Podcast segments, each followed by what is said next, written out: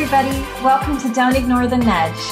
This is the place you get to hear extraordinary stories shared by ordinary people about how God has nudged them to either do something or not do something in their lives and what happened because of it. My name is Corey Freeman, and I'll be your host. Each episode is another person's amazing story, and I'm just glad you're here. Let's get started. Welcome to Don't Ignore the Nudge, everybody. Today on this quick nudge, I want to share a story that happened just recently. I'm going to be using names that are not people's names just in case. I don't want to ever uh, cause anybody any um, uncomfortableness or harm or um, embarrassment or anything. But it, this is one of those stories that needs to be um, told for encouraging you. Um, as always, is my goal to encourage you to you know follow the lord's lead in where he directs you in your life and um, be a person of obedience and uh, if i can share some stories that might encourage you or uh, inspire you to be more obedient to what god is calling you to do then that would be great. So, as some of you may have known, um, my husband is dealing with some health issues right now, and God is showing up around every single turn uh, I always say he shows up. He's never left us, but he's just making his presence a little bit more obvious at different times, to say it like that. So the other day, when my husband was gone to the store, I was at the kitchen sink and I was praying and I said, you know, I'm not going to ask why this is happening because I know that you're going to work everything out for your good. I have no idea what's going on, but I'm sure in good time we will see what's going on and you'll let us know. And I was just, I had said a couple times, like, I'm not going to ask why. Well, in the back of my head, I did in my head say, but what is going on? What is this all about? And I said it in my head. And as soon as I said that, I felt the Lord putting upon my heart and my soul that you need to talk to Mark about me. Mark needs to know about me. And I'm sitting there blown away because even though Mark is not his real name, Mark is somebody I had met where my husband's getting treatment. And Mark was a very sad individual, very um, um, not in a good place and is pretty much not in a place of happiness and not feeling any kind of calm or peace. At least that's what it looks like. I don't want to say, you know, it's a negativity or a meanness or anything like that. It's just more of very sad situation going on with his whole um, appearance as far as his way he's carrying himself. It does not seem like he's in a good place. So, and when God said he needs to know about me, he needs, you need to tell him about me.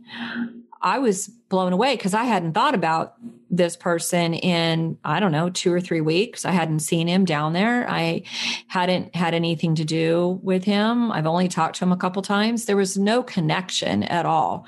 And of all the thousands of people I know that the Lord could have brought, that the Lord could have brought to my mind, him was not somebody I would be thinking of. I was very surprised, but I thought to myself, well, I'm going to I'm going to say something then. you know, I'm going to I'm going to talk to him then if if that's what is so strongly coming through, then you know, I'm going to do that. So we had gone down there, not seen him, gone down there, not seen him. And about the third or fourth day um, since this happened, I got up one morning and my husband and I have been together 41 years. So it's not like, you know, we're not perfect communicators, but we do have you know, we usually do really well as far as getting along.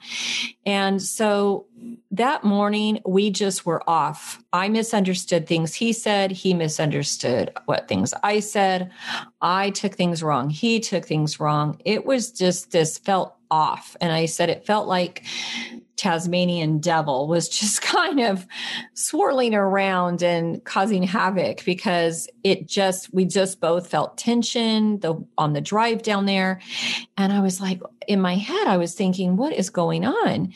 And usually one of us when this kind of thing starts will say oh we just need to pray. And that you know you know calms the waters. But that particular morning it just felt off all morning. We get down there and we walk in and guess who is right there in the lobby area? Mark. Mark is in the lobby area. And I'm sitting there thinking, oh my goodness. So, you know, if somebody was to throw a wrench in the gears to us that morning, that effort was put forth in a big way. But I'm still going to be talking to this guy. so I noticed, even though it was very early, he was ready to check out. Well, it it takes one minute, like five minutes to check out tops. There's two re- re- cashiers, and there's it takes five minutes. So I thought I'm going to go out front. So I told my husband, "Here's my stuff. I'm going to go talk to um, Mark," and he knew what was going on. So I wait out front for like 20 minutes. Mark never comes out. So I go inside. He's still checking out. I found out later that even though these computers never seem to break down, the one that he was checking out on, only that one on that day at that time happened to go out for 45 minutes off and on.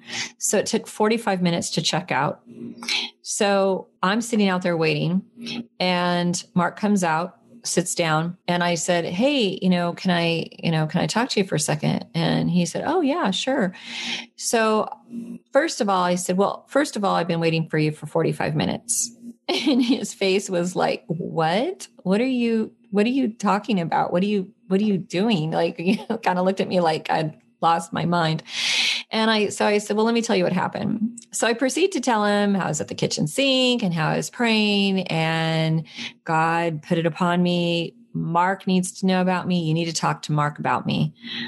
And I looked at Mark and I said, I just don't know if you're a believer, if you're an agnostic, if you're an atheist, if you have faith in different religions. I have no idea where you stand on your faith.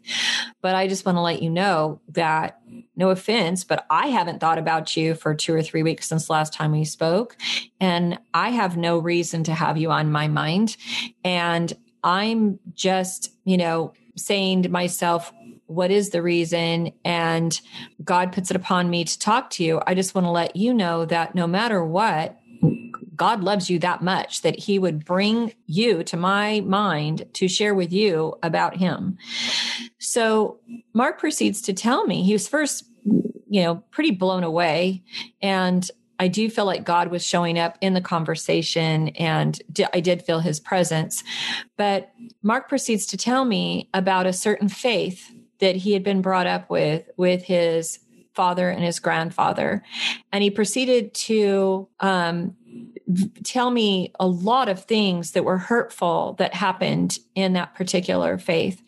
And at different um, services and the way they handled things, the way they handled their members, just um, a lot of sadness that he shared and how he was disappointed in them. And I, you know, and I'm sitting there realizing that he is talking about a religion.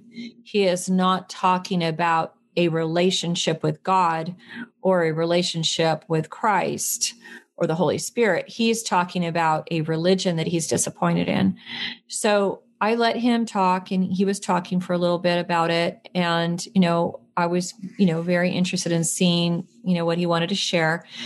And at the end, it was like the Lord told me to go still and quiet. And I did. And then I said to him, I said, you know, please don't take offense, but when I see you here, you truly don't seem at peace. You don't seem like you're in a good place. And where do you go to get your peace? Who do you go to to get peace? Where are you where are you finding it? And then it was still again and it was really quiet. And then mark said you know first of all thank you so much for asking that question and caring enough to ask it but that's a really good question. And we pretty much left the conversation there. I encouraged him to find time to just be still and pray to god um, and, you know, that's what I felt led to do. So I just encouraged him to do that. And about two days later, a lady that works there said, Oh my goodness, Mark seems so, be- he seems so much better. He seems, you know, he seems more, I think she said happy or something. But anyway, I was sitting there thinking to myself, well, that's interesting because that's you know not that long after i had talked to him. And then we saw him about a week later and he seemed very much lighter in his spirit. He seemed happier. He seemed just like he had more inner peace or inner joy and I'm going to ask him soon, you know, how is he doing? If he had a chance to pray, what he's come to know, if anything has, you know, just just talk to him. When Jesus was at the well with the woman at the well, he didn't blast her. He didn't slam her. He didn't, you know, just ream her about what she should have done, could have done, you know, what all he didn't list off all of the offenses in her life. He led with love. And yes he does encourage he does correct but he does it always with love. So the next time i see mark i'm going to be asking him how are you? How is your family? How have you been feeling? How's it going? Just being a kind friend to somebody who may or may not be hurting. So, if there's a part two to this, I hope there is, but there might only be a part one. God might not let me be privy to the part two, and there might be a part three, four, and five for all I know. But I know that this, for my part, was my first encounter with Him. And I did it out of obedience and and I pray with expectation that Lord, the Lord will bless that time of that conversation we had and maybe bring something to fruition that's been planted. Maybe a seed was planted, maybe I water it, maybe somebody else cultivated it. But whatever it is, I just would encourage you today to not ignore these nudges from the Holy Spirit. When God puts it upon you to go somewhere, to be somewhere, to talk to someone, try to do your best to do it even if it's hard, even if it doesn't make sense, even if it doesn't make sense at all, I would just really encourage you to, you know, go where God leads all the time. So I would just pray that you have a wonderful day. May God bring you a bunch of nudges. and until next time, may the Lord bless you and keep you in a huge and mighty way.